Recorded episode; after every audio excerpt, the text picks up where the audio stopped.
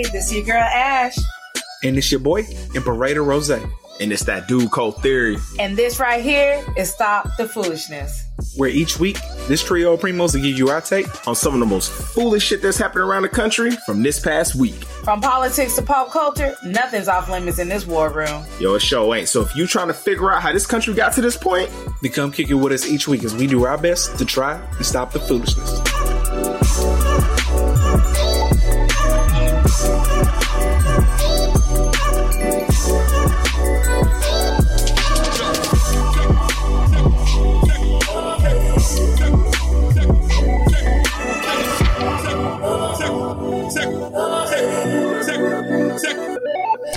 Yo, what up, what up? Welcome back to Stop the Foolishness. This is episode 76, baby.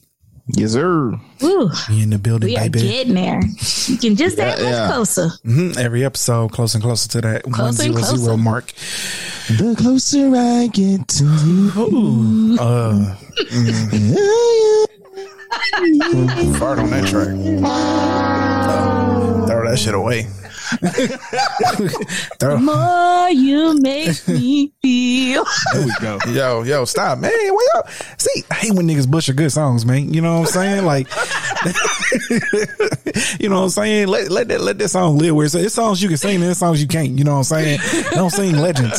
Don't sing iconic songs. You know what I'm saying? You know what I'm saying? Yo, yeah, honestly, I'm surprised he would even know as much as he be on Drake and Breezy's balls. I know, right? I'm surprised he even came out with that. Does nigga even know another artist? Like, exactly. Like, nigga, do you even know another artist? Exactly. Like, Chris Brown and Drizzy's catalog can last you a lifetime. Huh? You don't even need no other artist. Okay, that's you know. Hey, I will say, give a good shout out to Yo Gotti's new album, Cocaine Music 10. That shit is raw as fuck. I ain't jammed it yet. I ain't a big Yo Gotti fan either way. I wasn't either. I was not either until a couple years ago. Okay. Like, for some reason, I started listening to him. I think it was like around like Cocaine Music 8 or something like that. And I was like, no, this shit's pretty good. Because I've never been into hood music, you know what I'm saying, too. Okay. You know, hood street music.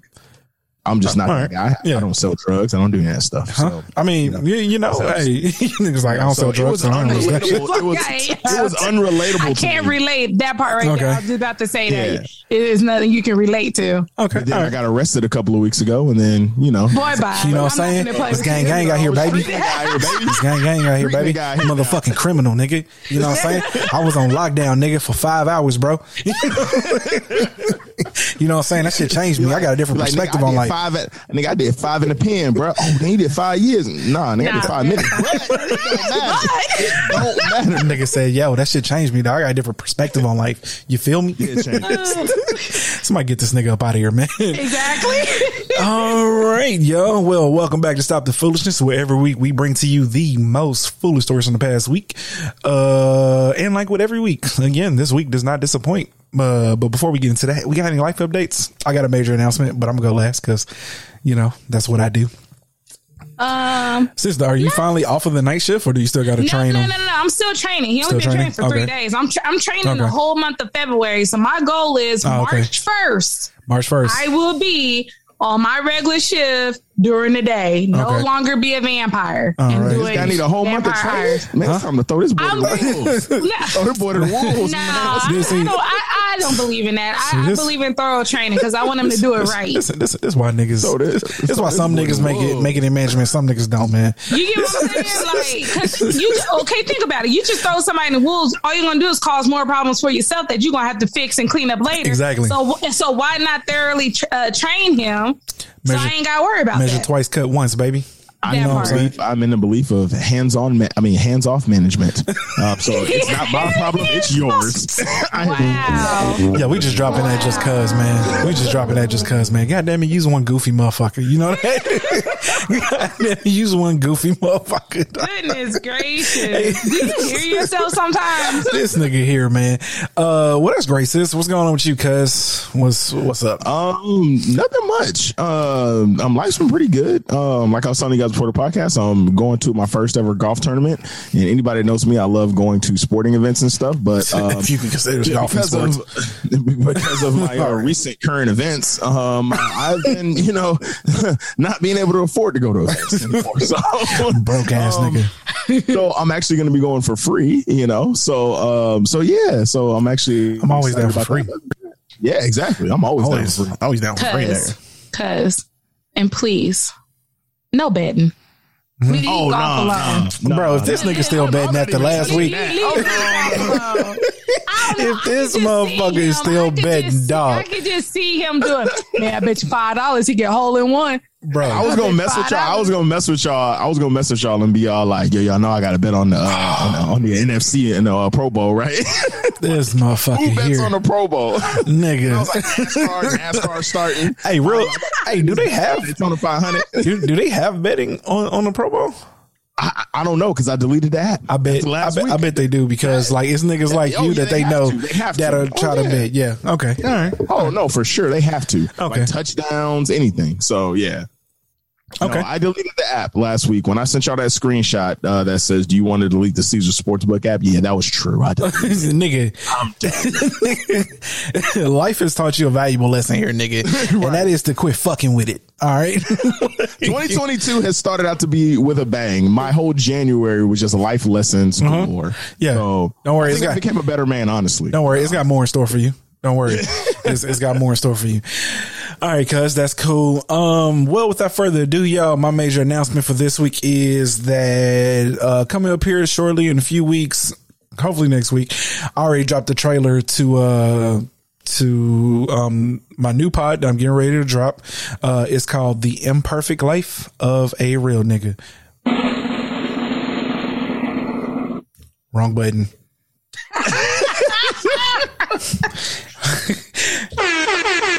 Bow. You know what I'm saying? Just so y'all know, they're gonna hear this part, but what they don't know is that I just fucked up, but I cut that shit out. Boom. Don't, you know what I'm saying? She was like, oh, drum roll, please, but I thought you just announced it. You know, and my brain was taking for too long to process it because it was still going. I was all like, that's odd. It doesn't sound right. Yo. All right. But yeah, it's called The Imperfect Life of a Real Nigga, man. It's going to be about having real authentic conversations to real niggas, real men, real brothers out here living a regular, everyday, dope ass life.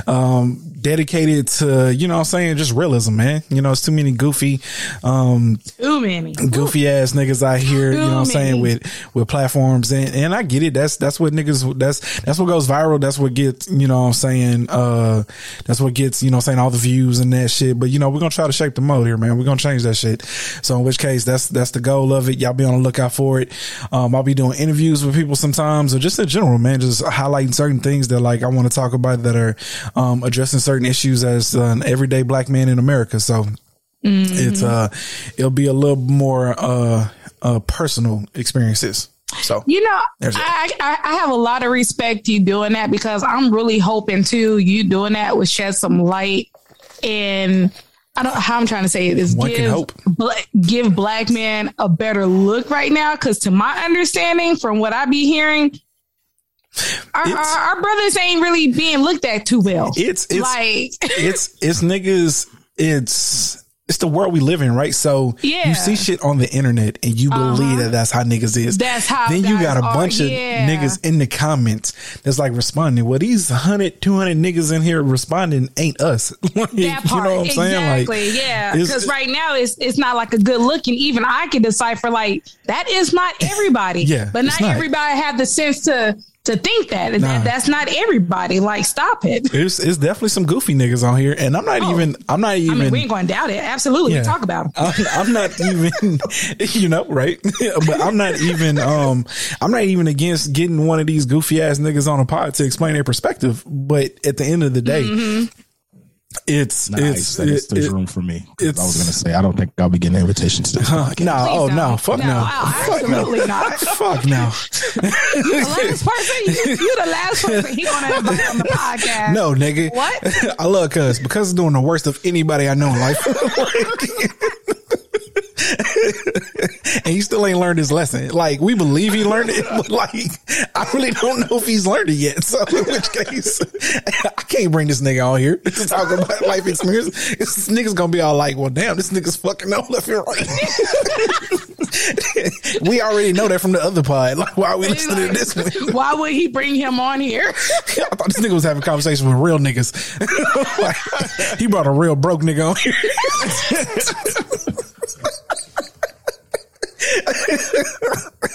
So I guess he's real. Real one, all right. Hey, but that's real though. Yeah, and you come on there, baby. And you live. Hey, these are my experiences. Okay, this is what I'm dealing with. This is some real shit. Learn from me. This is some real shit. Oh man. Okay, all right. There's room for realism everywhere, baby. You know what I'm saying? Right. Like, you can find it somewhere. Don't shortchange your future fan base. Yeah, they might need this advice. They might, nigga. What not to do? Don't put your last hundred on black in Vegas when you got to get back home and need a full ticket. Oh, man. You don't want to do that. Oh yeah. I got tears in my eyes. I can't. Okay. All right. Well, yeah. So y'all be on the lookout for that, man. Hopefully I get the first episode up here pretty soon. But yeah, it's gonna be lit, man. But with that being said, let's go ahead and get here into the pod. So we didn't get a listener letter this week, but if you haven't feeling froggy, feel like making that leap, go ahead and reach out to us at www.stopthefoolishness.com to submit all those dope listener letters. With that being said, we're gonna go ahead and get into our still unpaid sponsor, Miss Toya's Gift of Soul. Hey, Chef Toya here, owner and head chef with Toya's Gift of Soul, located in Arlington, Texas. We are your one-stop shop to satisfy your soul. We specialize in oxtails, wings, seafood, and much more. We offer very affordable prices. We cater, meal prep, and we'll even handle your weekly night meals. We will also travel. For more information, follow us on Facebook and Instagram at Toya's Gift of Soul. Contact me, 469-849-2521, and let Toya's Gift of Soul feed your soul. All right, y'all know what it is. If you're in the Dallas, Fort Worth, Arlington, Plano, Duncanville, Garland, is Garland out there? Irving, all them surrounding areas, go ahead and hit up Miss Toya's Gift of Soul to get you a plate. Check out on Instagram and Facebook. You know what I'm saying? All right. From our listener letter that we had last time, you listening? You know what I mean? Give us a follow up. Yeah. See, what's going on in the situation? Sure. Like, did you talk to your cousin or did you not talk to your cousin? You know, we would love to hear from you and seeing any results from that. Yeah, because I was going to say, you could talk to her, but I mean, she won't listen to what the fuck they had to say to begin with. Yeah. So it's like, what them niggas going to talk to her about? Jermaine. Yeah, Jermaine, we would like to hear from you. Just, hear something. Yeah, let us know what's good. All right. Without further ado, let's go ahead and get into this first topic here. Sis, did you find an article on this Joe Rogan guy?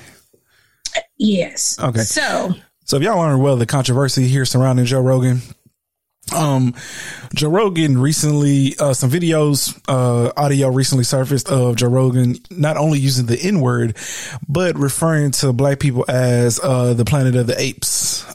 So let's go ahead and get into that. So on the Shade Room, I just had it and I lost it. I'm sorry. Oh, so it sucks. All right. I'm sorry. All right. Anyway, I got an article up here by Baller Alert. This just says compilation video of Joe Rogan allegedly using the N-word services as COVID-19 misinformation controversy continues. That's another thing. This nigga be spitting all types of COVID-19 shit. Get vaxxed. Stuff like that. Yeah. All right. So, delete Spotify is now trending on Twitter. Articles about how to cancel your Spotify subscription and criticism from people online have all been circling around the internet as the music streaming platform continues to face backlash over his decision to keep controversial podcast host Joe Rogan. While Rogan and his podcast, The Joe Rogan Experience, has allegedly faced some backlash over the years for the content of the podcast, the volume has turned all the way up after Canadian-American singer Neil Young pulled his music from the platform over Rogan spewing of false COVID-19 information. The thing is, and I'm gonna read this here because It says, in 2019, Spotify reportedly paid $100 million for the exclusive streaming rights to the Rogan Experience, Rogan's podcast. And since then, they have let listeners know that they would be taking steps to let people know about Rogan's COVID-19 misinformation. While Rogan has apologized, calling the talks on his podcast just conversations, more of Rogan's behavior is coming out on and off the platform. This week, artist and songwriter Tiffany Reid posted a resurfaced compilation video of Rogan allegedly saying the racial slur, nigger. He allegedly uses the slur in stand-up in some clips, and in other clips, he allegedly urges guests on his podcast to say it. What? Yeah. So here's the thing, man, about Joe Rogan. Joe Rogan, there's three types of white people in America. Okay. Joe Rogan falls into the conversation of Joe Rogan is just white. And let me explain that here for a second. Joe Rogan does not know what it is like, or has not been raised by people who know what it is like to actually have dealt with discrimination. You get what I'm saying? So they lack the empathy of understanding why they shouldn't be using that term. Because again, because it's believed or perceived because black people have made it mainstream, because we use it in all type of ways, right? We use it in music. We use it as an endearing term. We use it as a way to, you know what I'm saying, to be aggressive. You know what I'm saying? Like, I don't fuck with that nigga. That means, yo, I don't rock with him. Or, yo, that's my nigga. Like, yo, okay, cool. So they believe that, or at least he came out and said, using the excuse was, if I'm not using it in a derogatory way, I thought it was okay to say it. Motherfucker, yeah. You know damn good and well you wasn't allowed to say that shit. You know what I'm saying? Like, and this is, and and you can say what you want. You can be one of the people that's okay with white people using it or not.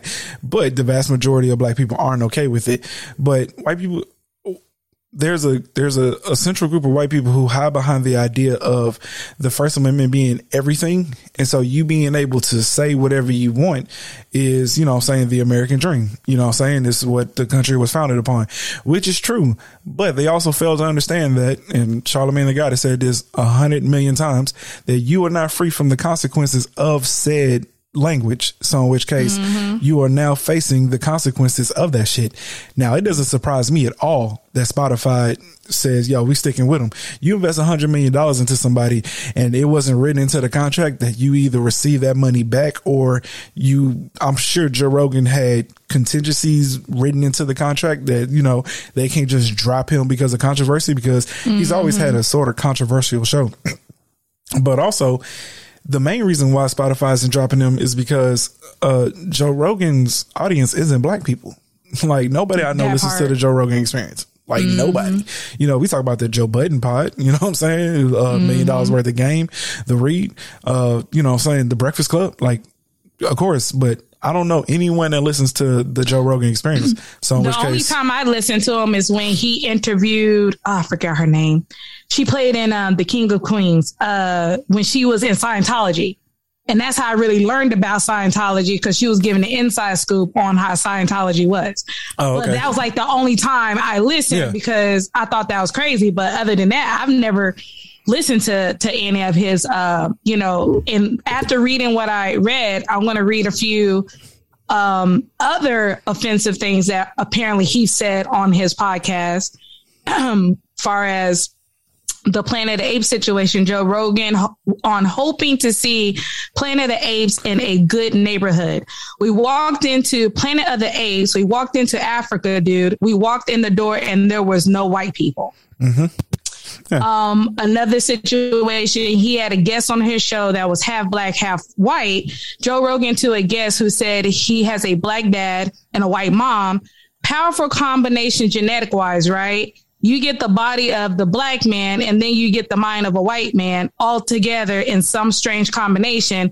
Black people have a different brain.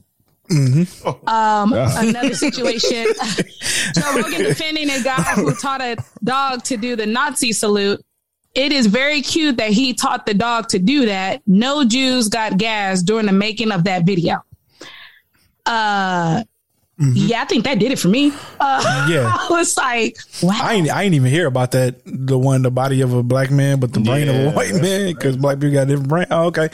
Yeah. So again, I mean, it is what it is, man. Like we're not new to this. Joe Rogan is a controversial figure in the world. He has a large platform. Too much money has been spent on him to be canceled. I mean, so he would literally cancel him. Yeah. They're going to cancel him if they find a video of him choking a black person, calling him a nigger. He'll get canceled. But that's it. Like that's it. That's it. But him just talking about it and just talking about people, it. No. Yeah, it's not going to affect his bottom dollar. It may hurt for like a little bit, but dare I say, I would even bet that his show might produce better numbers because the people who don't want him to get canceled are probably going to tune in to get his numbers up. So.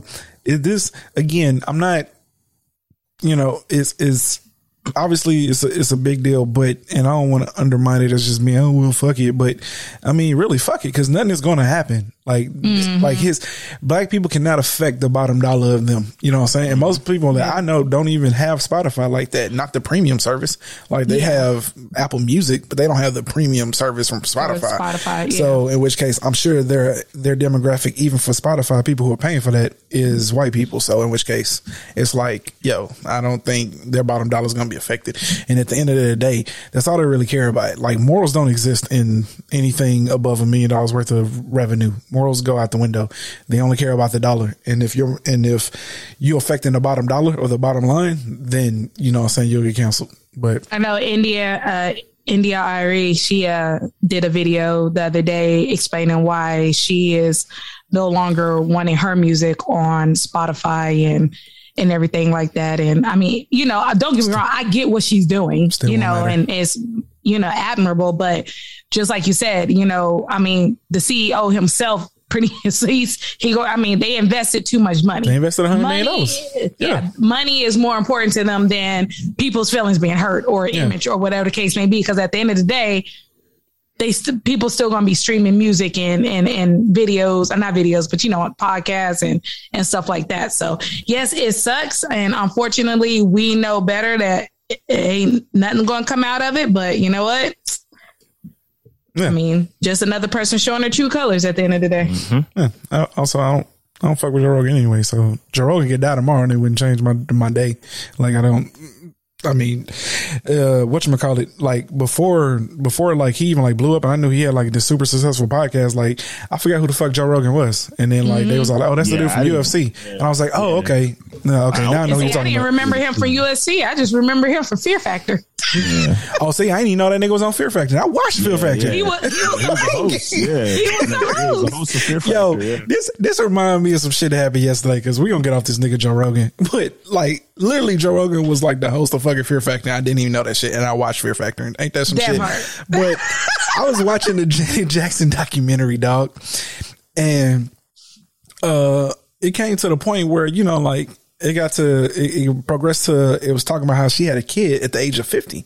You know what I'm saying? And like the controversies around that, because she was like, oh, at the age of 50, you have a kid. And I was sitting there stunned. I looked over at Trisha. I was all like, Janet Jackson had a kid? And she was all like, yeah. You didn't know that? I was all like, no. The fuck? No, she had a fucking kid. Because the crazy part was, and then I said to her, because I was looking down at my phone on Instagram and shit. Because I was, I somehow got to Nicki Minaj's page and I was literally just about to ask her, like, yo, who this kid with Nicki Minaj? And I basically put it together. I was like, kid.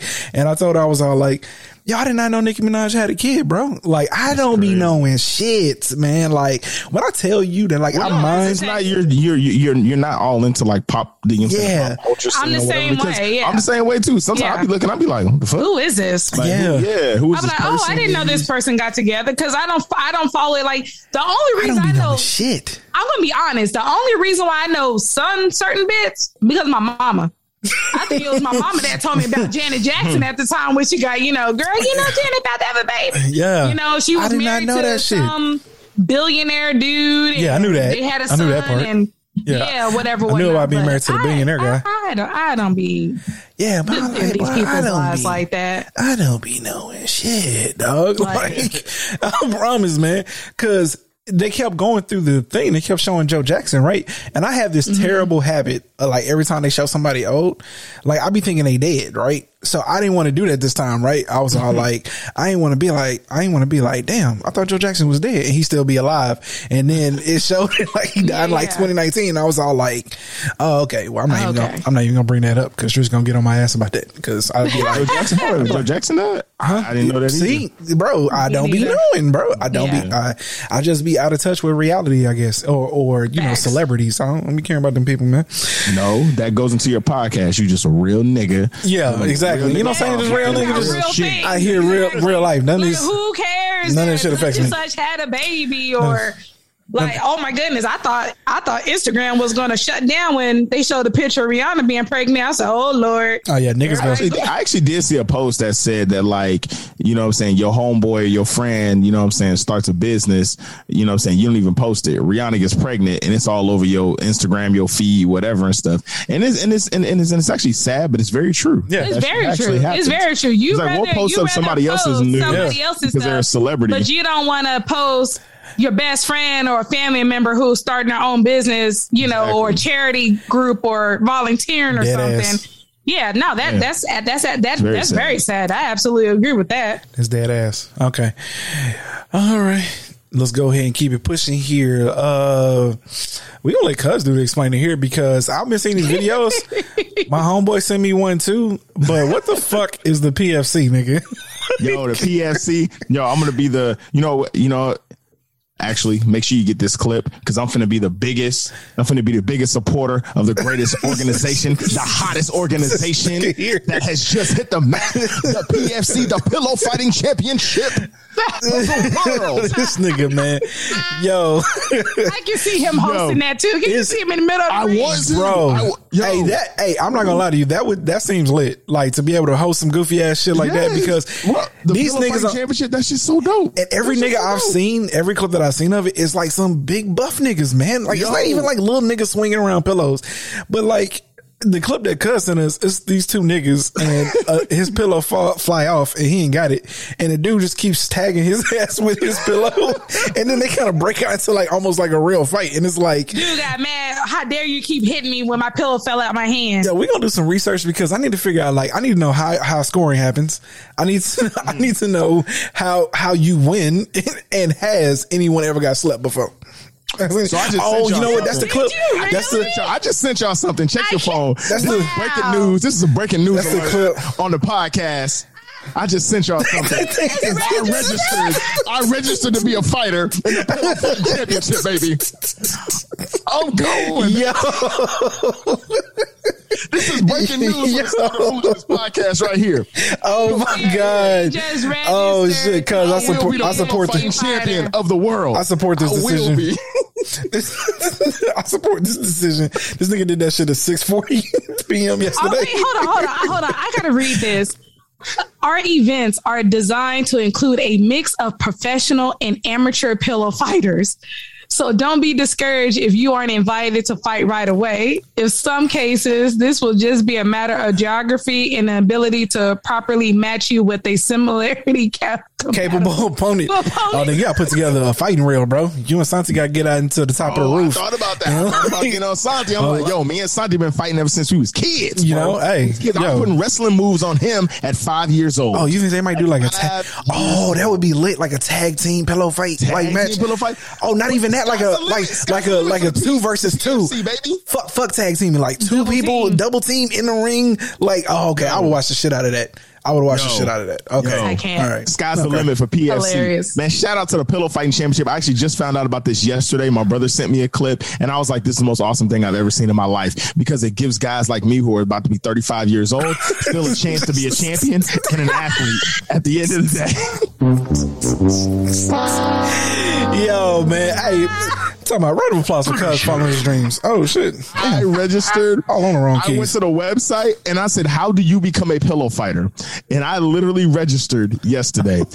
Picture somebody thing. Like me who's about to be 35 to still be in the sport. I was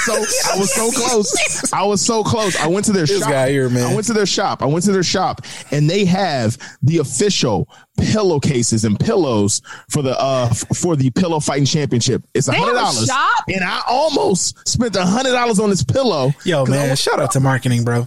Shout out to marketing, wow, bro. One time for all the marketers out here, bro. Y'all geniuses. Because not in a million years would like, you know, this is why I say, like, I tend to think of myself as a fairly creative person. But if cousin came to me and been like, yo, bro, let's start like a pillow fighting like league, I'd have looked that nigga dead in the face and been like, man, don't ever come to me and bring me an idea again. Like, and now I guarantee you, we gonna find out that this was started by two white boys up in like fucking Oregon or some shit that fought in like their backyard with pillows and shit and just made this shit mainstream, bro. Like, bro, they had a crowd and everything, yo. Like black people gotta be more creative, bro. This shit is dope. You talk about having a mind that says, you know what, sky's the limit, nigga. Anything in life, exactly. That right there is a proven point of sky's the limit. I was literally on their shop. They got hats. I was so compelled by this because I'm just like, that's wrong. I want a shirt. I want a hat that says Pillow Fighting Championship League. Like, what is like? This, okay, this is amazing. This is amazing. Wow. Okay, wow. All right. Yeah, we're gonna give you. So hopefully, I get the call. If not, I gave them my IG stuff. Hopefully I'll be hosting their events or something. You know, I'm just trying to get in. I'm just trying to get in with them. I would love to host as well because I want to bring a real nigga personality to that shit. Because y'all, when real shit happens, you know what I'm saying? I want to be there to witness that shit. So, all right, cool. Let's go ahead and let's keep it pushing though. Let's go ahead and get to these arcs of the week. Sis, you're up first. A quick question, sis, because you got on a bonnet. Did you wear that shit to church? No, did you wear that shit to church? I did not wear a bonnet. Okay, to church. I don't know. No, you know, I don't leave the house with it. Oh well, you know, okay, you know, all right. You on a recorded podcast?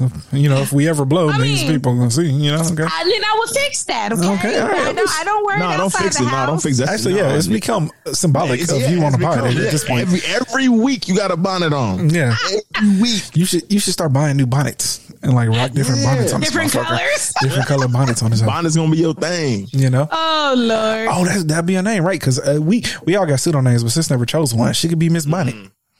Miss Bonnet. Oh, Auntie Bonnet. Know, that's actually kind of cute. Auntie Bonnet. Auntie Bonnet. Okay. Mm-hmm, yeah. Hey, there it is. Yeah. Okay. All right. Let's go and get to these art stuff. Let's get it. So my irk is when you're trying to explain to higher ups the situations that you're coming across when it comes to the weather situation. So we're going to start with Wednesday night. It was just raining, cold, but raining. It hasn't started sleeting yet. No ice yet. It was just regular rain. Literally every one of my dog workers like, nah, we ain't coming in. So, you know what I mean? Which to each his own because the weather's supposed to be getting bad, whatever, whatnot. So, you know, when you call your boss and try to explain the situations and everybody, they need to come to work. The weather ain't supposed to be that bad. Blue, blue, blue, blue, blue. I'm like, okay, all right, you know, I'll make it work. One of my dog workers that said they weren't coming in actually surprised me and came in for a few hours. So, you know, we did what we could. And then I had a handful of drivers show up. You know, we did some stuff around the term. First of all, we weren't going to drive.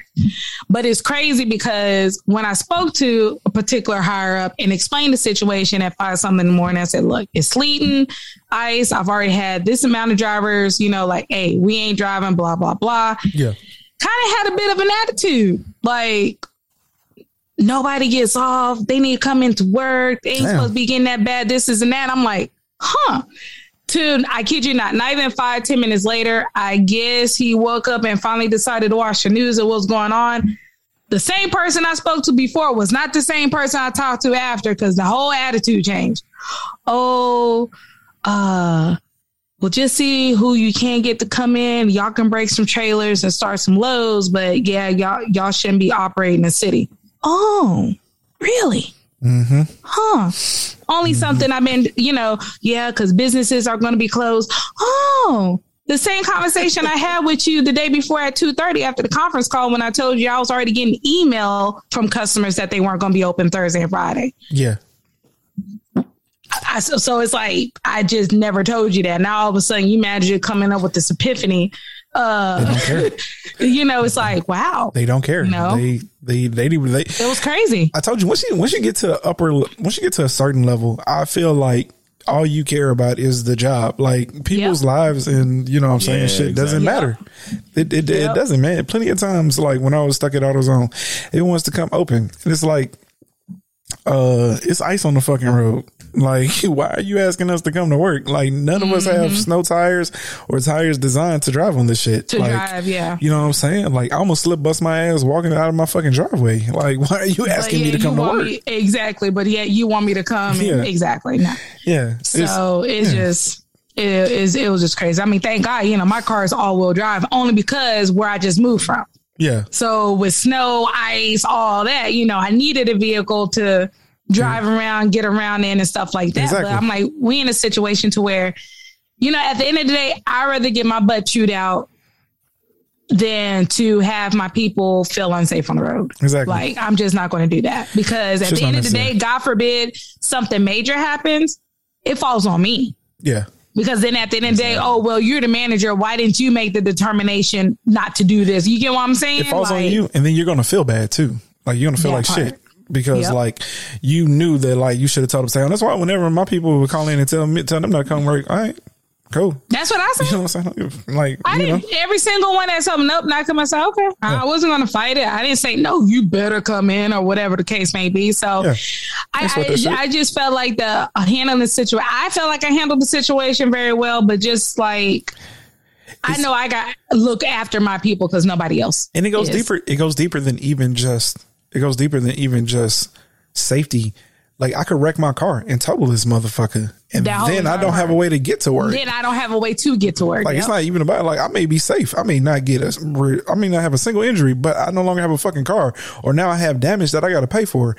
Like, and y'all ain't going to compensate me for that shit. So I drove to work that Wednesday night. Like I said, it was only rainy. Only reason why I did it, you know? So I'm like, I drove to work that Wednesday night and I got home. I said about 1:30 that Thursday afternoon. And one of my drivers lives the same direction that I live. And he has like this big heavy duty truck. So he was like, look, I'll follow you halfway home. So if you was to get stuck or slide or whatever the case may be, I'll be able to pull you out. So shout out. You know, I really appreciate that. A lot of my drivers was worried about me driving home. So they were looking out for me, make sure I got home. Okay. Yeah. But so it was just like, I just thought that was crazy. Yeah. Okay. Yeah. At the end of the day, it's some bullshit. But it's just what it is. Corporate world. Yeah. It's another day in the world where people don't give a fuck. So, all right. Okay. Let's go and get into my irks. I got to my first one. Y'all. February is Black History Month. Mm-hmm. It's already disrespectful that they gave us the shortest month in the year to dedicate to the history of black people. But let me tell you why I was hotter than fish grease. February 1st. February 1st.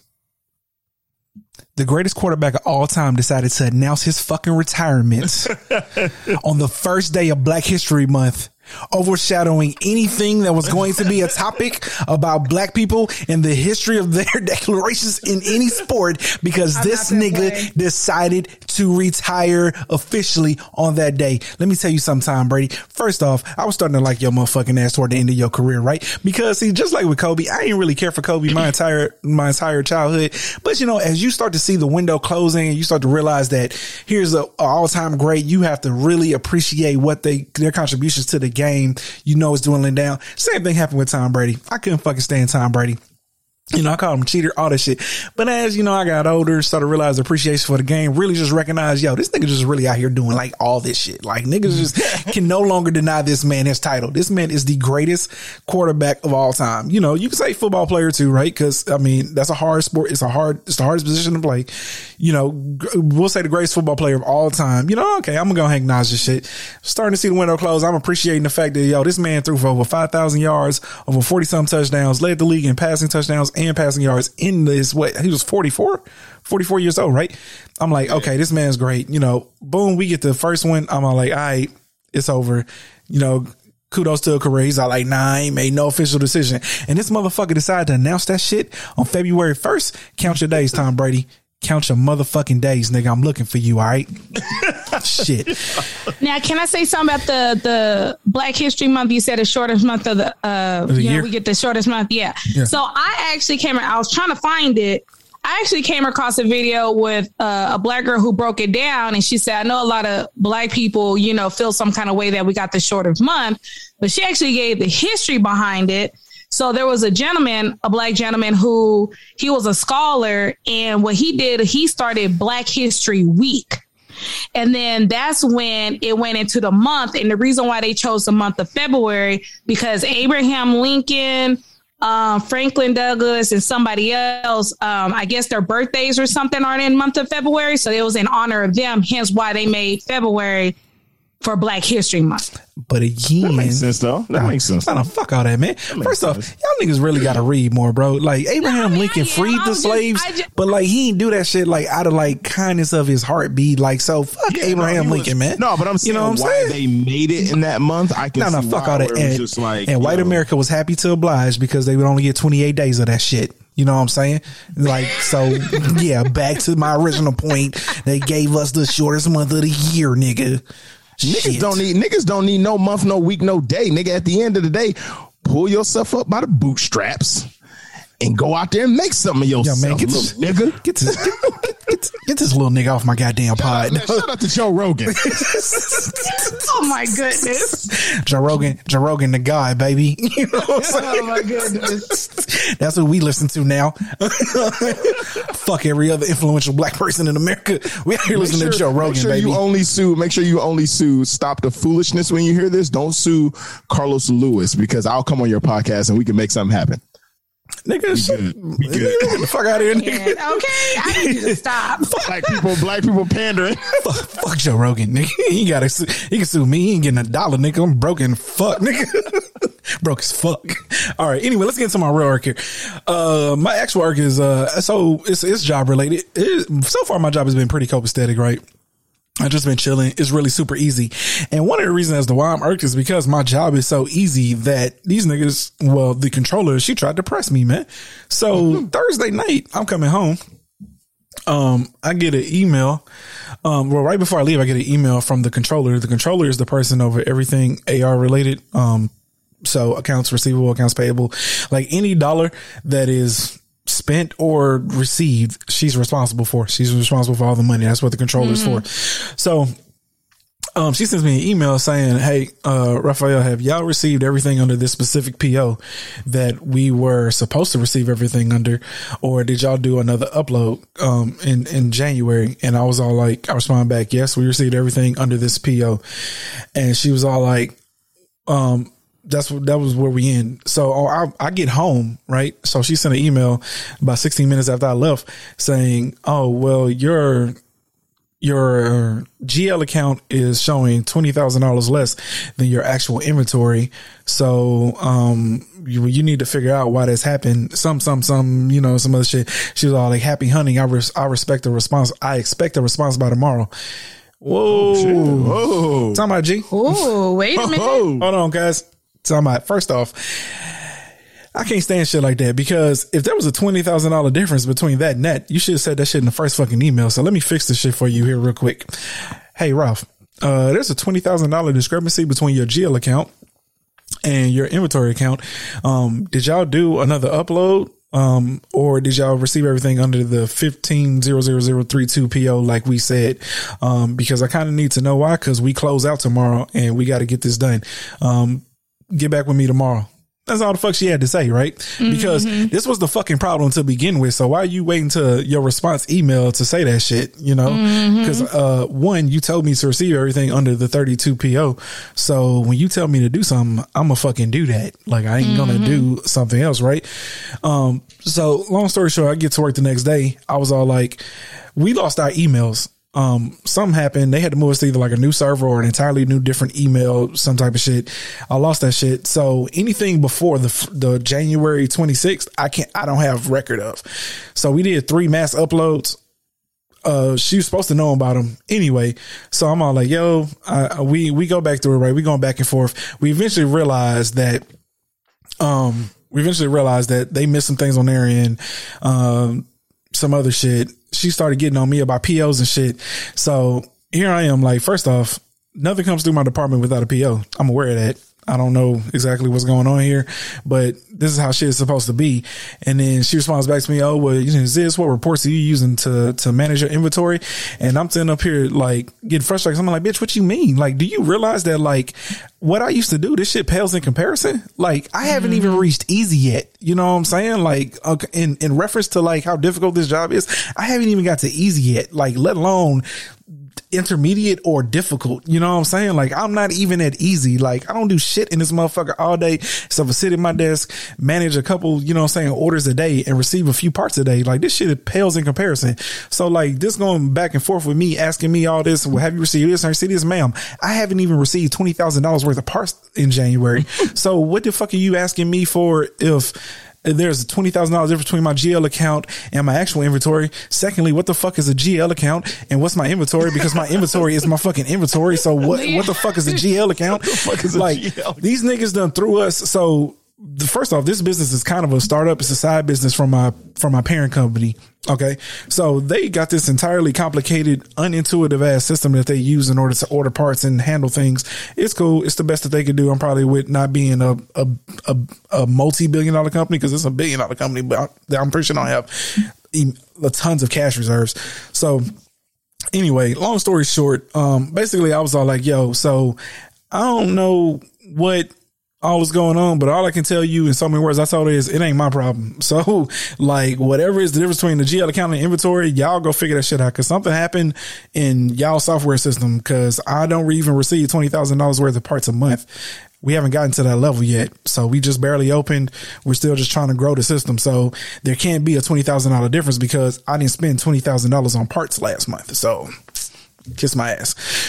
Yeah, so there's that, man. That was my frustrating. I know it's hard to understand, but just know that like, it sucks because it's not like they gave us the greatest training in the world, but like, again, like, I'm a smart motherfucker, right? So you ain't about to sit up here and play me like I don't know what the fuck I'm doing. Damn. You know? That was one of my biggest irks. Yeah. I received the email this week that I was just like, what? Yeah. We've been having contractors come into our yard to take empty trailers because we have a surplus of them. Yeah. And some dude sends me an email talking about why are we using these trailers for other than for line haul? Because I have volumes, and if I have volumes, what else am I supposed to put? So if I have an order from a company that's got 24 skids, well, or 30 skids. A 53 footer is more space than me trying to use a 48-foot city van. So I use it in the morning and it's empty at night. They just come back. Oh, well, when they were there yesterday, they couldn't find no empties. So I personally went out in the yard and found multiple empties. I said, well, while y'all complaining about who y'all pay, y'all need to get y'all money back, because I had empties here and they've been empty for almost a week. So I don't know what empties you talking about. Yeah. And then he got quiet and was, oh, well, can we just make sure, you know, we set them to the side. Where are they going to go? Yeah. Okay. So, yeah. Okay. I get it. No, I feel you. I'm just saying, they were trying to play me, and I'm like, listen, I'm sure I'm smarter than you, but okay. All right. I'll let you make it. Okay. All right, cuz let's go and get into your shit. Yeah. So my irk is, it's sad and it's kind of on myself, as far as just not like anything bad upon myself. It's just that like, sometimes I get down on myself and I'll just be like, oh man, like, you know what I'm saying? I got this case. I got, you know, all this stuff, you know what I'm saying? I'm dealing with or whatever. But quickly, life will remind you that your life isn't as bad as somebody else's. Absolutely. And facts. And so my irk this week is with me, but it's with me because of the fact that like, I'm thinking like, oh my God, my problems are so much bigger sometimes than other situations. And honestly, they're not. Like, yes, I am going through a big problem, but always remember that there's something else out there that's bigger than you. That's worse. So yesterday, I was sitting at work at my desk, and me and my coworker were just sitting there, you know, just chilling. And all you hear is just like, boom, boom, boom, boom. You just hear all this commotion and noise, like right outside the apartments. So we go outside, we see people running, everything. So we saw a car that was like turned or whatever and stuff. Shit. Like turns, oh, smoke they was coming out. Fast 10. I got it you. Was yeah, literally. Damn.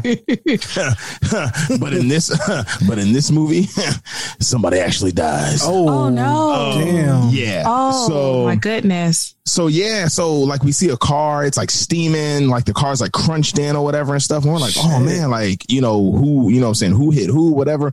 So then we start walking further out to the road. And you see this motorcycle just shredded into pieces. Oh, shredded into pieces. My goodness. And then we're sitting there and we're just all like, oh, dang, that's crazy. And then you see a body laying on the ground. And then like people are like surrounding the body, but they're just kind of like looking at it, not touching, stuff like that. And then you have people coming and stuff like that. And like people are just like, yo, that person's dead. Oh, it's like, what? Like, wait a minute. Like, you know what? I mean, we work at the complex. This is right in front of our, you know what I'm saying, road or whatever and stuff. And we're just sitting there.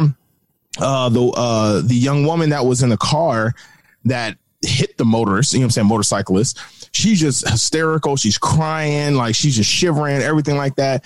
And then the freaking paramedics came, you know what I'm saying, people were calling the ambulance, everything, police. The paramedics came, the police came. I knew for sure the body was a dead body when literally like when the paramedics came, they just like sat there and then they just put a white sheet over it. Oh my God. And then the paramedics and like the ambulance just left. And I was like, oh, why they leave? And they were just like, oh, well, they got to take like pictures and that's evidence. Like they can't move the body. Straight crime scene. Now. Yeah. Damn. So this sad, unfortunate event that happened in my apartment complex, right. You know what I'm saying? Right in front of our road. Just made me realize or whatever and stuff. And this is why the irk is on me, that sometimes when you think your life is to shit, sometimes there's somebody else that's going to go through worse or possibly is going through worse in life. Mm-hmm. Yeah. And I looked at this girl who looked no more older than me, literally. And she's just shivering and crying. It's like that. Like you're about to go to jail and you're going through manslaughter charges. Like there's a person that's dead that you hit on a motorcycle and all the evidence. And even when we're talking to people, because we're trying to get, information and stuff from people who saw it, stuff like that. And people were like, yeah, she ran a red light and she was flying, just going. Wow. Damn. And you know what I'm saying? Goodness. Yeah. So very tragic event yesterday. But it kind of like put in realization for me, like I said, once again, is that like sometimes when you think that you're going through a lot worse. Oh, yeah, absolutely. Somebody just lost a family member. Somebody probably just lost a dad, a cousin, a brother. And honestly, it's very sad. You know what I'm saying? And sometimes our decisions and what we, you know what I'm saying, what we do every second, every moment, every minute is a decision in life. And it's all our choices. You know what I'm saying? No matter good or bad, we don't know the outcome of it. He was probably just trying to go and just stroll on his motorcycle and, hey, have a good day. You know what I'm saying? Hey, it's a nice, beautiful day in Arizona. Because she didn't want to be patient and wait at a red light. Oh, I'm going to beat this red light before it turns red. And boom. Exactly. And then a person loses their life. And then another person, pretty much their life is ruined. Yeah. Because now you have a manslaughter charge. And then you got to live with that. That's something you can't forget. And you have to live with that. That's terrible, man. So it really just put a lot in perspective, even for me, even going through my situation and everything. And yeah, man, like life is just too precious to be so reckless, to the point where it's just like, it seems cool. You just running, even running red lights or yellow lights or whatever and stuff, all these different variables in life or whatever and stuff come together. And it's just like, wow, like, is it really worth it? Yeah. Is it really worth it? And usually it's not. And 100% of the time, I don't even want to say 100% of the time it's not worth anybody's life, and I mean both lives, because somebody lost their life, but then somebody is still alive and they have lost their life also because their life is no longer going to be the same, because of this. So that was a tragic event that happened yesterday and very sad. And, not to put a damper on the podcast, because we try to keep it uplifted. But I just want to, say that, like, my irk is myself, because sometimes you can really look at yourself and just be like, oh, my God, I'm going through this. And you beat yourself up. But at the end of the day, man, you have to always look at the positive of everything, because there's some positive, even her, even what she's going through, manslaughter, there's going to be some caveat or some positive in it. How you find that, I don't know, that's up to that person, but there has to be something out there, because there's somebody out there that's worse than you are. Yeah. You know what I'm saying? So yeah, very tragic, man, because that's heartbreaking. Yeah, man. Press that I got family, because seriously, I don't know, because I'm not to disagree with you, but I don't feel like there's much worse you can do when you're taking someone's life. Like that's to me, that's the bottom of the pole. Yeah. Like you can't, like you gotta find. If you're a person with a high level of empathy, then that's the hardest place to climb from out of. Yeah, So. Prayer, that's how I was saying. You know, prayers to the family that lost their loved one, and prayers to her too, because she mentally about to go through it. Yeah, yeah. Like all depending like what kind of person she is, but that's something that she's gonna have a hard time with. Yeah, for sure, very much so. Okay. So. All right. Well, that was tragic. So let's keep it pushing because it was all like, damn, that took a turn for the worst. Let's go. Let's bring the energy. We have pillow fighting after that. Let's bring the energy back up in here real quick because I got a feeling that this next conversation. It's about to be a real one. Oh, so we're going to see. Oh, I'm ready. Okay. So I'm going to ask because I'm going to make sure that this nigga hasn't lost his fucking mind. But I saw niggas debating on a fucking pod the other day. And it was who would win in a versus between Trigger, Trey Songz, for those of you that don't know, or Genuine. So I'm going to start with Cuz because I got a feeling he going to say some goofy shit. But go ahead, Cuz. Who you think will win? Goofy shit. Go ahead. Every day is Trigger. Oh my God. Oh, come on, bro.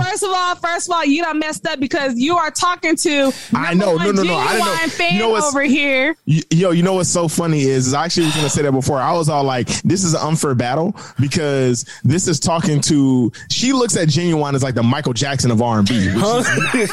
He's not. I don't look at him like that. But I was him. A cold-hearted. I remember not one Genuine song I do not know from where. I want to hold on real quick. I just want to tell a quick little story. I remember going to Ash's graduation. I was like in high school because obviously I'm like younger than Ash. Mm-hmm. I was in high school, whatever and stuff. And I remember going to Dallas with my family, and we went over there because we were going to see you graduate. And you were talking about Genuine so much, and I'm like, oh god damn. And then I remember like when you moved to Florida, huh? Yeah. You was there.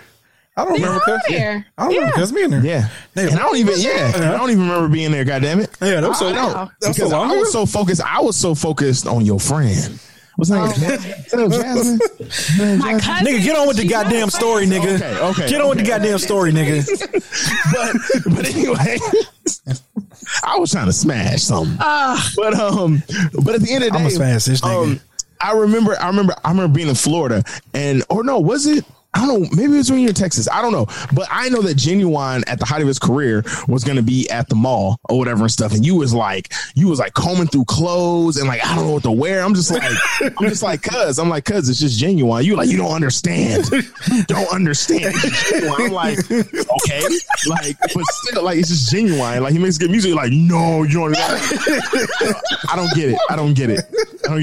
But at the end of the day, she's the most biggest Genuine fan ever. And at the end of the day, this is an unfair fight for us Trigger fans. Okay, out here. No, fuck that. Sizzle. No, fuck that. Okay, so we gonna leave Sis out of it because Sis is a super fan. So we gonna leave out of it. But I need you to give me Trigger's top 5 songs. This is what I hate. No, this because give me this top 5. There's no top 5. All his shit is dope as fuck. No, nigga, because what's gonna happen is the verses is one at the end, bro. It is the songs that you kill it out with. So I'm gonna give you here real quick what's gonna happen when Trigger steps onto the stage next to Genuine. First off, nigga, they gonna finish that hoe off with So Anxious, okay? Alright, nigga. Next, nigga, they gonna run Pony, nigga. Then they gonna run In Those Jeans and then finish that nigga off with Differences, bro. Trigger ain't got nothing in his catalog fucking with them 4 songs, nigga. Stop. Bro. Stop this shit. He does not have it. His whole Trigger album. Nigga. Album could beat out any Differences album. Is an iconic song. Trigger don't have no iconic song, bro. Stop. He don't. Like y'all niggas be. Don't be wrong. I like Trey Songz. You know he got some jams with this one. You know try to make fucks with Trigger. I fucks with Trigger all day, every day. But in a verse battle with Genuine, it's no comparison. I'm sorry. Trigger to me was like he was like the last. He was like the last true traditional like R&B artist that was mainstream, you know what I'm saying? So like I always fucked with Trey Songz, right? Even after he had like, you know, the shitty performances where like he clearly ain't all that talented like live. I've seen him live, I was like, oh shit. Yeah, like live he ain't all that talented, but like as far as like production wise and like his albums, I felt like, you know, to be honest with you, he was the last like sort of traditional contemporary R&B artist, you know? Yeah. So like trust me, I ain't got no standing this game, but like I really think niggas that forgot what the fuck Genuine got like in his catalog, bro. Like he gonna fuck this man up, and niggas don't know that, because on the pod them niggas was all like, bro, I think you showing your age, nigga, what? And I'm like, do these niggas not know that Genuine has iconic songs, nigga? Bangers. He do got some bangers, nigga. In those jeans, Pony, So Anxious, and Differences are iconic, nigga, like legendary ass R&B songs, bro. And as much as I love Trigger, he don't have iconic. I don't know if he ever had a number one hit, like ever, bro. Same OG. Like, I don't know either. Like, right. I'm just saying, dog. Like, stop. Like, y'all bugging, bro. Like, and I ain't the biggest Genuine fan either, but I know them four songs off the top of my head. You know what I'm saying? Come on, man. I give you that. Don't do this. That because don't like, do this. I love like, yeah, but like iconic. Yeah. Yeah. Trey don't have that. Iconic. And so when as you know, they're filtering through their catalog of like, okay songs, like, yeah, that was a bang on the radio. That shit. And that shit's gonna come down to them last 4 or 5 songs, and he gonna finish that nigga off. It's just gonna be a complete bloodbath all the way to the end of that shit. He gonna have nothing to go against that man with that shit. And I'm all like, do these niggas not know what the fuck Genuine was doing to the niggas that's gonna be listening to these verses? That like, whole entire part. Like, these hoes was going crazy over Genuine, bro. Like, oof. Yeah, see, look, she about to get wet in the pants now. Ew. You know, stop, man. Get y'all niggas. Nigga, you our age. Why you acting like this, man? Grow up. Grow the fuck up, cuz. You our age. Why you acting like this? Whew. All right. Let's go ahead and get into this stories from Reddit real quick. Oh. Yep. All right. Story from Reddit. My soon-to-be ex is raging that I'm pregnant with another man's child and wants me to get rid of it. Myself, 37, my soon-to-be ex, 37, and I have tried for a baby for over a decade, including 3 expensive and painful physically and mentally IVFs. The last one was 2 years ago. After the third failed attempt, I told him that I was done and couldn't take it anymore. I didn't want to try anymore, and maybe we should give up having children altogether. We loved each other, and maybe that's enough, or maybe we could adopt. He wasn't happy, and a year later, he broke the news that he loved me very much, but that he wanted a child. I told him I couldn't go through with this again. I was finally coming to terms with being childless, so he broke up with me. I cried for weeks, and then he started seeing this other girl, so I cried some more. About 5 months ago, I started dating this guy, and because of my condition, I didn't bother with contraceptives. I got pregnant. I'm 13 weeks now. When my husband found out, my stupid brother told everyone. He was so freaking mad. He wants me to now get rid of it or put it up for adoption. Our divorce isn't finalized, and he wants us to give our marriage a second chance. He loves me and would rather have me than children. And because I got pregnant once, it could happen again, but with the right man. With the other guy, I was still just dating when I got pregnant. We're still dating. He wants to be a part of the baby's life, whether we end up together or not. My family think I'm very odd for choosing someone I've known for less than 6 months over my husband of over 10 years. I think what they're asking me to do is moronic and out of line. I can't afford being a single mom, and I need their help, but they seem to be on my soon-to-be ex side. I love him still, but how could he ask me such a thing? Need help sorting out my feelings. Huh. Man, that's If that is not stuck between a rock and a hard place, if I've never heard of one, like, seriously. Yes. Here's what I would say, because now he wants to try. But I kind of feel him, right? Like, she didn't want to keep trying to have a child. He still wanted to keep trying. She didn't want to put herself through it, because from what I've been told, that IVF shit is difficult. It's painful. I mean, she's going through that mentally and physically. She was tired. Yeah, it might be painful, but also it's tedious, because, like, I remember, like, we actually did. I worked with someone. Was I working with someone, or was it? I might have seen a show. I don't know. Sometimes my memories be fucking mixing up the shit. But yeah, it was this guy who. It was a show. I'm tripping. Yeah, it was a show. But basically, he had to go jack off like every hour and shit, and like freeze it and like put like this little thing and shit. Cause he had to have sperm ready to like, you know, put inside her at certain points, and you got to have it readily available and like all this other type of shit. So yeah, it was kind of odd. Yeah, I know that it's really difficult and it's really tedious, and it's hard. You have to do certain things at certain times of the day, like all that shit. So the I could definitely understand. And also, it's expensive as fuck. So, I could definitely understand why she wouldn't want to do that anymore. Because really, like at the end of the day, it's her body, it's her decision. Just like he made a decision to, you know, hey, you don't want to do this anymore. I want a family. I want to leave.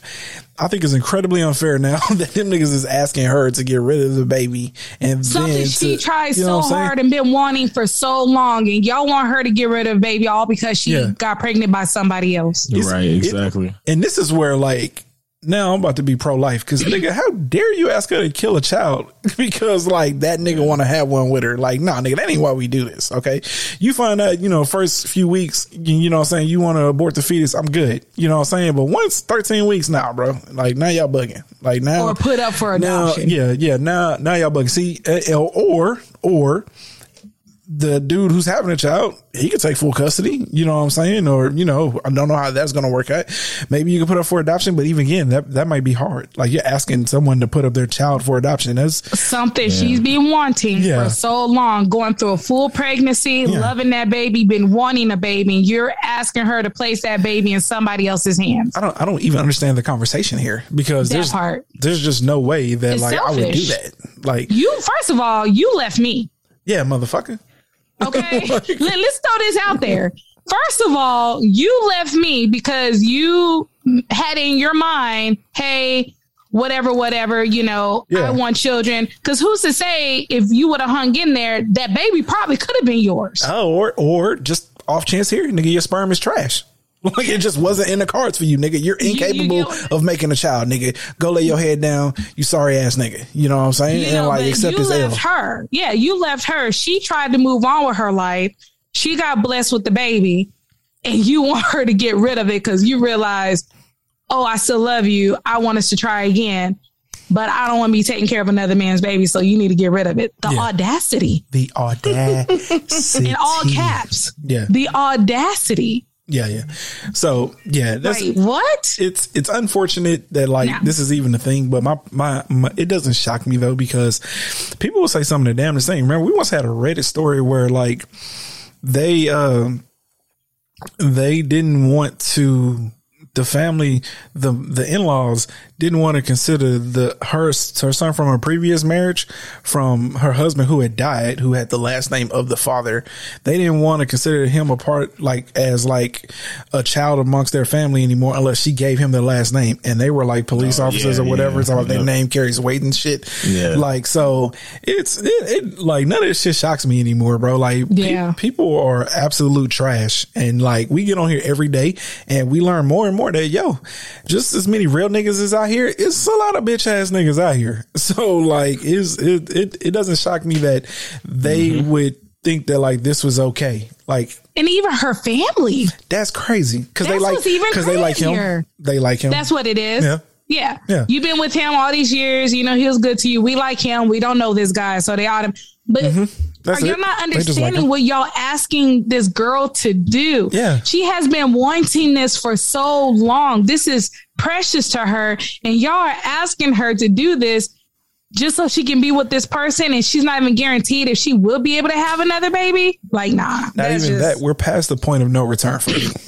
Like, we're past the point of no return. Like around about this time, you may even start showing a little bit. Like, no, we're beyond the point of like now getting rid of it. Like, no, it's no longer an option. Get the fuck out of here. That's crazy. Killing no child B. You know what I'm saying? You know, embryo, sure, but whole fucking child, no. Okay. I just think this, yeah. Yeah, that's terrible. Yeah, that's just, it's just grimy people in the world, man. And, you know, so sometimes you just got to accept that shit.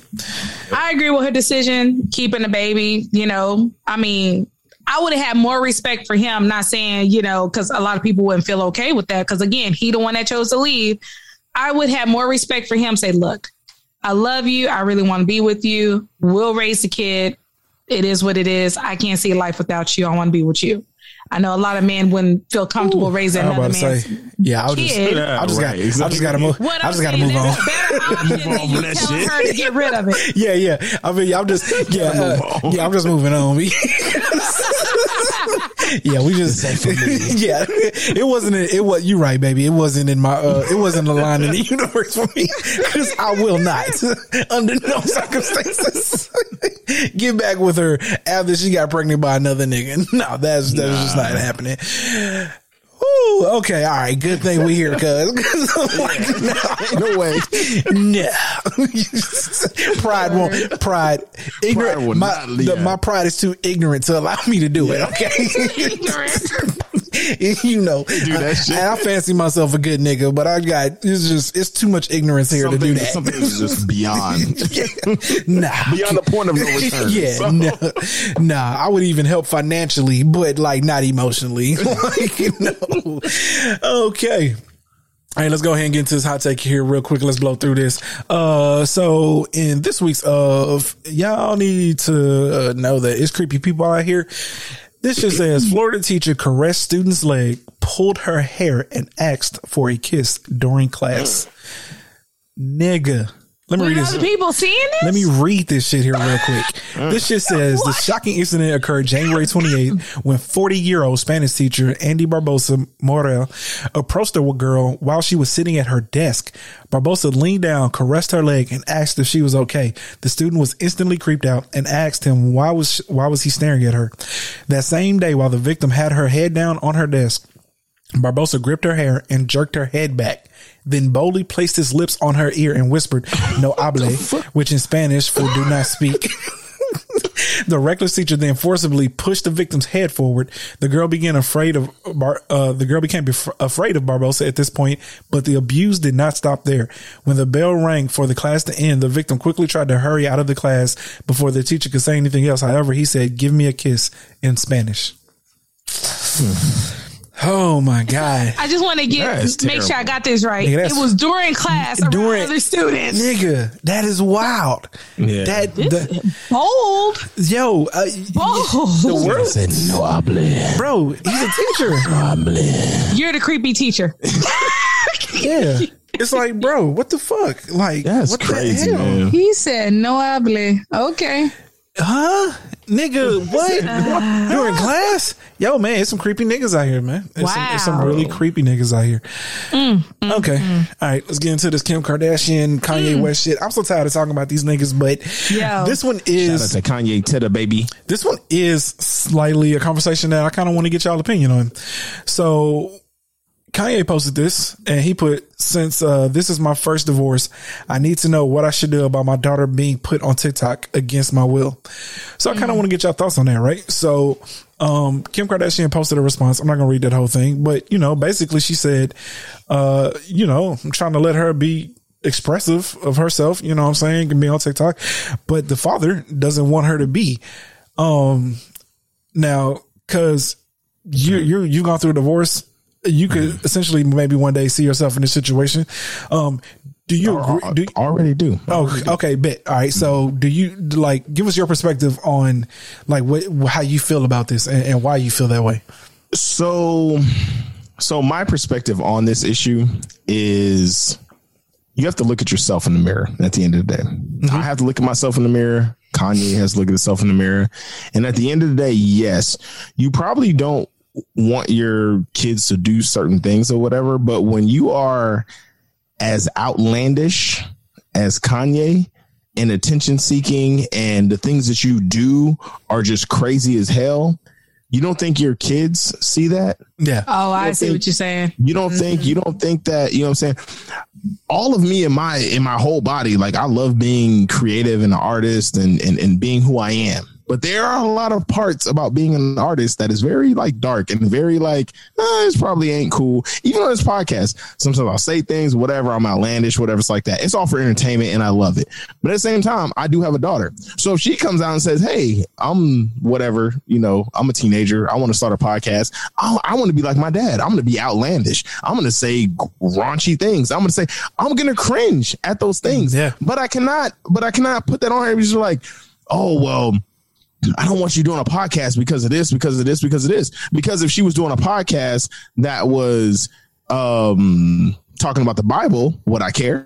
Probably not. No, you wouldn't. So at the end of the day, I'm saying to a person like Kanye, who is very outspoken, who just beats by his own drum, whatever like that. Sometimes those things come with a consequence. Sometimes those things come when you have kids and then your kids are looking at you.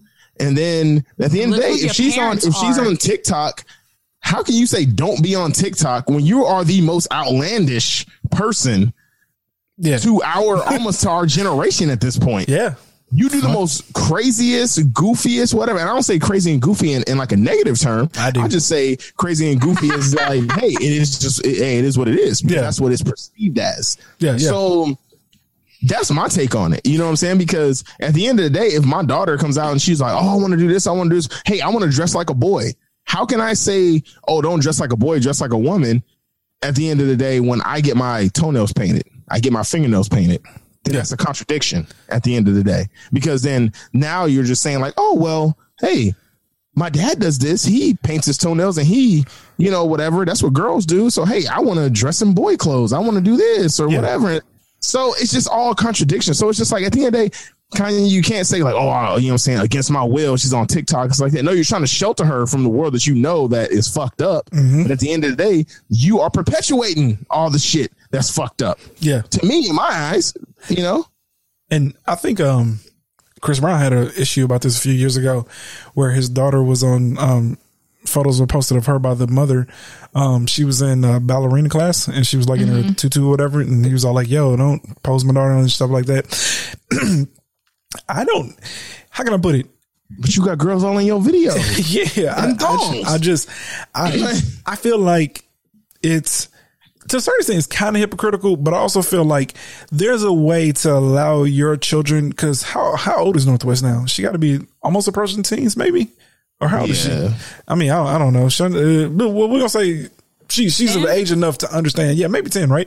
I feel like there's a way to allow them to be expressive within a parental guidance mode that doesn't allow them to shelter their creativity. You get what I'm saying? Mm-hmm. Exactly. And especially people that have a lot of resources. And I always hate to play the card, oh, you got money, whatever like that. Yeah. But at the end of the day, money gives you resources where like you can stop things, you can have things happen for you in life, whatever. Yeah, you know what I'm saying? So at the end of the day, your kid, you know what I'm saying? Like us regular people have kids and we put blocks and different stuff on cell phones and stuff like that or whatever. So I know you can reach way beyond that.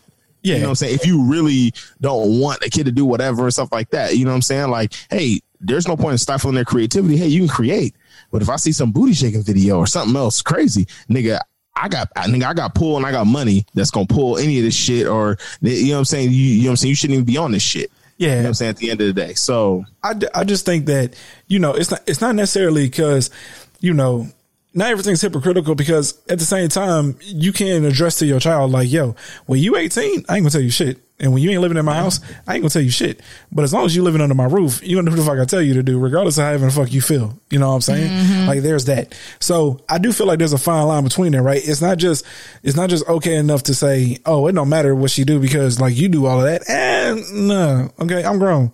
And I live with the response. I live with the consequences of that shit. I'm going to have to live with the consequences of your decision because you live because you're my child. Mm-hmm. When you are no longer my child and, you know, you making your own money, you provide for your own self, then you can do whatever the hell you want to do. So, but I do think it is unfair to try to stifle them from like wanting to, you know, create a name for themselves and shit. Right, I mean, not necessarily, but, or just have fun in general, right? Like all friends might be on TikTok and now she the one that can't do it. Like it's a way to do certain things. Albeit being a child, where it's not completely out of line and you just against it because like I'm a child, like it's okay to do certain things and you as a parent step in and say, yo, you can do this, but I don't want to see you doing this. And when they go outside of that boundary, then you address it and say, yo, all right, now we got to talk. You know what I'm saying? But like, he's always doing shit like this. Like again, like he's the person we complain about who's posting to social media, who putting their business out there. Like, bro, like what you crying to us for? We don't give a fuck. Like, go handle that with your wife. I don't want to hear you posting about it. See you posting about it. My thing is, to me, it's an age thing. If they're a particular age where I feel like they can be responsible enough to have like a social platform like that, where we watch over it as a parent. Okay, you can do this, not do that, whatever, whatnot, because of course, you know, a lot of mothers or parents in general worry about, you know, you have predators out there. Mm-hmm. And a younger person don't necessarily understand boundaries and stuff when it comes to people popping up in their messages, sending messages and stuff like that, whatever, whatnot. Yeah. So to me personally, if I had kids, it'll be an age thing. If I got a 6-7-year-old talking about TikTok, me personally, I probably wouldn't do it. If they're already 10 and getting older, I'll be more okay with it. And we can have that better understanding, okay, do's and don'ts or whatever, whatnot. Yeah. But that's from a regular person standpoint. Yeah, yeah. Come in, when you have parents like Kanye and Kim, especially Kim Kardashian, who lives their lives off of social media, how they got started through social media. I mean, TV reality shows, everybody following them, this, this, and that. This is what that little girl knows. Mm-hmm. So I wouldn't even be so, why are you even surprised she's doing what her mom does. Yeah. She wants to be on the internet. She wants people to see her. That's going to be very hard to tell this little girl, no, you can't have a TikTok because this isn't that, when that's how her parents made their money, was from publicity. Yeah. You know, being in the spotlight. She wants to be in the spotlight, you know, whatever, whatnot. So at the end of the day, it's to each his own, you know, but I do think it is kind of hard for him to sit there and be like, oh, I don't want you on TikTok when, okay, like, you know, bro said, probably all her friends are on there, you know. Yeah. If you're doing the right thing by monitoring and making sure she's not on certain kind of platforms, okay. But like I said, for me, it's an age thing. Yeah. And I'm saying, even at her age, you can start her TikTok and you can manage it. You can stand there and be while she's doing it. Exactly. And then you can be in control of the comments and shit. And then you can see all the creepy shit that like niggas may try to like post and shit. And then you can delete that shit, or I don't know, fucking pass it off to a private investigator and get that nigga investigated. I don't know. But the thing is all like you can manage it and like you can let her see, you're like, hey, look at all these views you're getting and shit, you know, and build her confidence and, you know, allow their creativity and expression to really like, you know, blossom. But at the same time, if you are completely against it, you know, that's your prerogative too. But I'm saying you don't have to be so against it to the point where like you're stifling that child and keeping them from being creative. So there's that. All right, let's go ahead. We run a little over time. Let's go and get into this last thing here real quick. And we're just going to get into this Capital Week here because let me see. All right, here we go. Capital we brought up here. All right, sis, do you got it pulled up? Actually, I do. You want me to read it? Yeah, go ahead and read it. All right. This is coming from Spiritual Word on Instagram. This man brought his girlfriend to the hospital. Her lips are swollen, tongue swollen, voice raspy, and throat closing. She's possibly going to get intubated. He told her, I've worked all day. I'm going home to sleep. Call me if you need me, and left. Let me tell you something, God.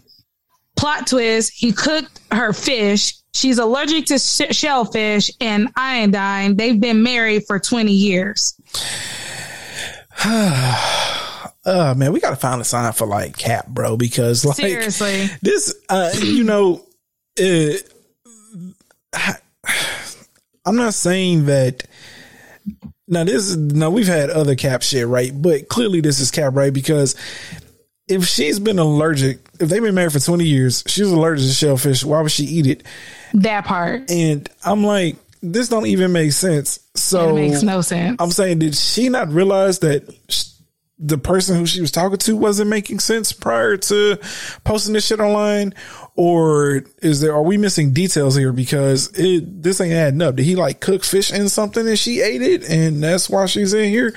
Like it, like, I don't know, man. This seems like a lot of questions. Wait, yeah. You know what? Actually, someone in a comment, which I just noticed, made a good observation too.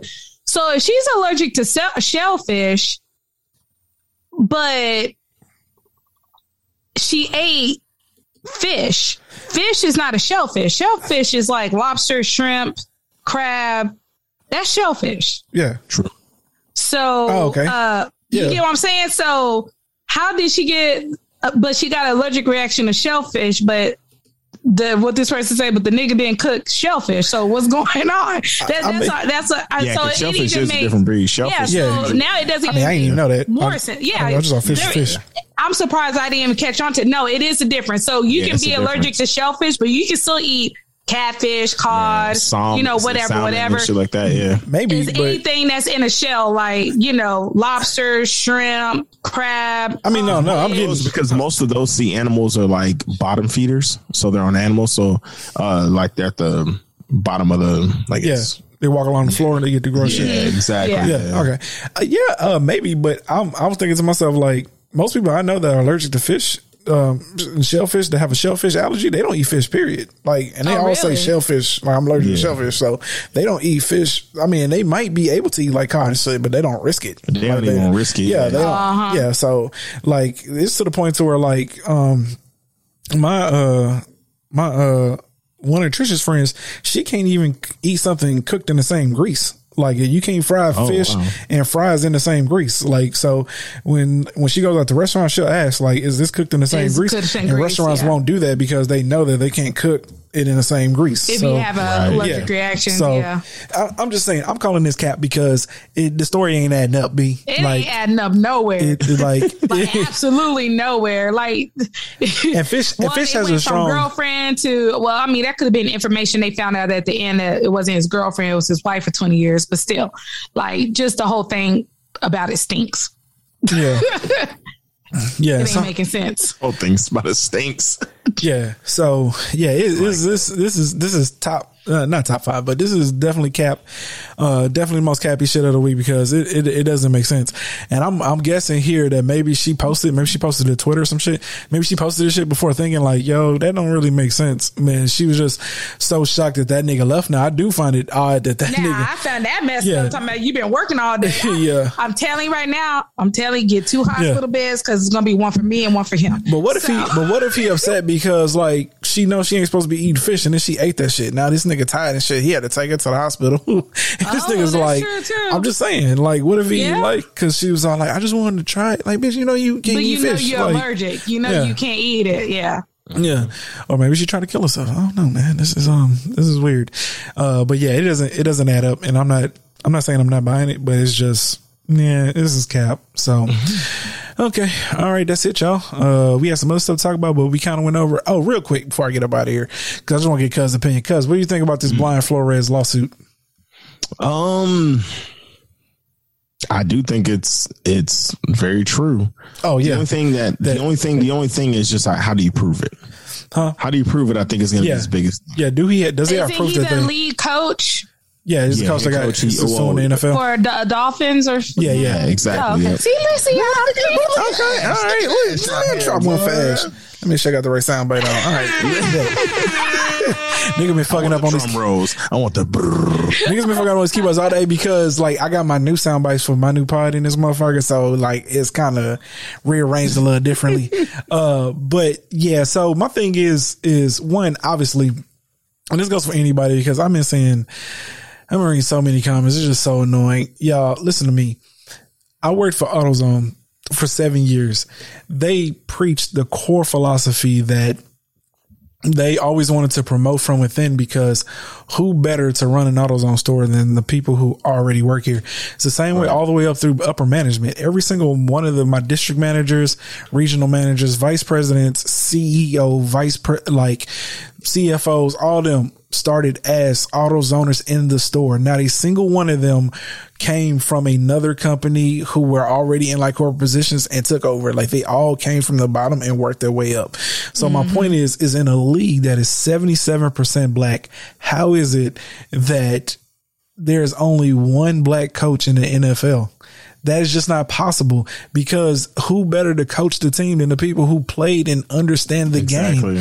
So that's the reason why, like, y'all keep getting this backlash. Now, the owners and shit, that comes down to money. I get it. It is what it is. Black people ain't really had the capital to own sports franchises, right? Yeah. Like, that's like same thing in the NBA, right? Like, I think only Michael Jordan and Magic Johnson is a co-owner of one. Somebody else, Sacramento Kings. Somebody else is like a co-owner, like the Sacramento Kings and shit. But either way, Shaq. Shaq. Yeah, Shaq. Yeah. So yeah, Shaq, I think, is like a owner of the Sacramento Kings. But really, that's about it. So really, what this comes down to is just that how you say that, like, you're hiring the best candidates and you're not hiring the motherfuckers who played the game at the most elite level possible. You know what I'm saying? And you got plenty of black offensive coordinators and defensive coordinators. You got plenty of black coaches, specialty coaches, wide receiver coaches, running back coaches, like all that shit, right? But they can't lead a team. Like, they can't be a head coach of a team, right?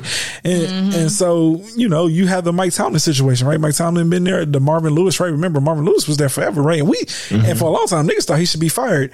But, you know, he was taking them to the playoffs. And so that's the thing. Yeah. Like, the grass ain't always greener. And we know that black coaches get fired sooner. Don't be given the same amount of time. Oh, look at Houston. Huh? Yeah, right, bro. Look at Houston. 1 year? Yeah, just, exactly. You didn't have Deshaun Watson. You didn't have shit. How do you even judge him off of 1 year of the shittiest organization in football at the time? Next to the Detroit Lions. Because Detroit Lions just can't seem to get that shit together. Yeah. Okay. But next to that, right? Like, how are you judging this man off of 1 year? It doesn't make sense. So it's top to bottom. The NFL obviously has an inclusion problem. And so you can't explain how 77% of your league is black, but yet one black head coach. So, and then the league still don't give a fuck, because they still not hiring or like barely interviewing minority coaches. But every coach. Shannon Sharp actually said it best. He was just all like, the only thing that is going to make people move or make people seem like, oh, this shit's serious, is bottom line. Bottom line dollars. Touch that money. That's it. Yeah. People still gonna watch the Super Bowl next Sunday. Yep. And it's gonna be over whatever million odd views and shit like that or whatever. People still gonna watch this shit. People still gonna watch the NFC Championship game, the AFC Championship game, the playoffs. People still gonna watch the NFL every weekend. Yeah. Every weekend in the fall, it's NFL time. So how do you disrupt that? And I respect Brian Flores for doing what he's doing or whatever and stuff, but it's just like, if you don't show proof or disrupt anything, but then even so, like, even if you do disrupt something, because it's a drop in the bucket, though, because the Clippers owner got caught with all those racist remarks and stuff like that or whatever, and at the end of the day, didn't stop the, you know what I'm saying, they removed him as the owner, you know, Donald Sterling, but he was already fucking 80 years old and he died like a year after that. And he got $2 billion of sales out of that. He sold the team for $2 billion when he bought it for like $650 million. Exactly. So exactly. Did he really lose? So is the question. Yeah, exactly. Did he really lose? Yeah. So it is what it is, man. But I just want to stress this again, because it's two views on, you don't think they would want to hire the best candidate? Bro, stop. Like, again, their definition of the best candidate doesn't always match up with the reality, because the best candidate should be someone who played the fucking game. Like, that part. Okay. All right. With that being said, though, y'all, that's all that we have. We appreciate you for kicking it with us this week. Make sure you catch us on Apple Podcasts, Google Podcasts, or whatever you take your listening pleasure. You can also visit us at www.stopthefoolishness.podcast to submit all those dope listening letters. With that being said, we're going to go ahead and sign off. It's your boy, Imperator Rose. And it's your girl, Ash. And it's that dude, Cole Theory. We are out.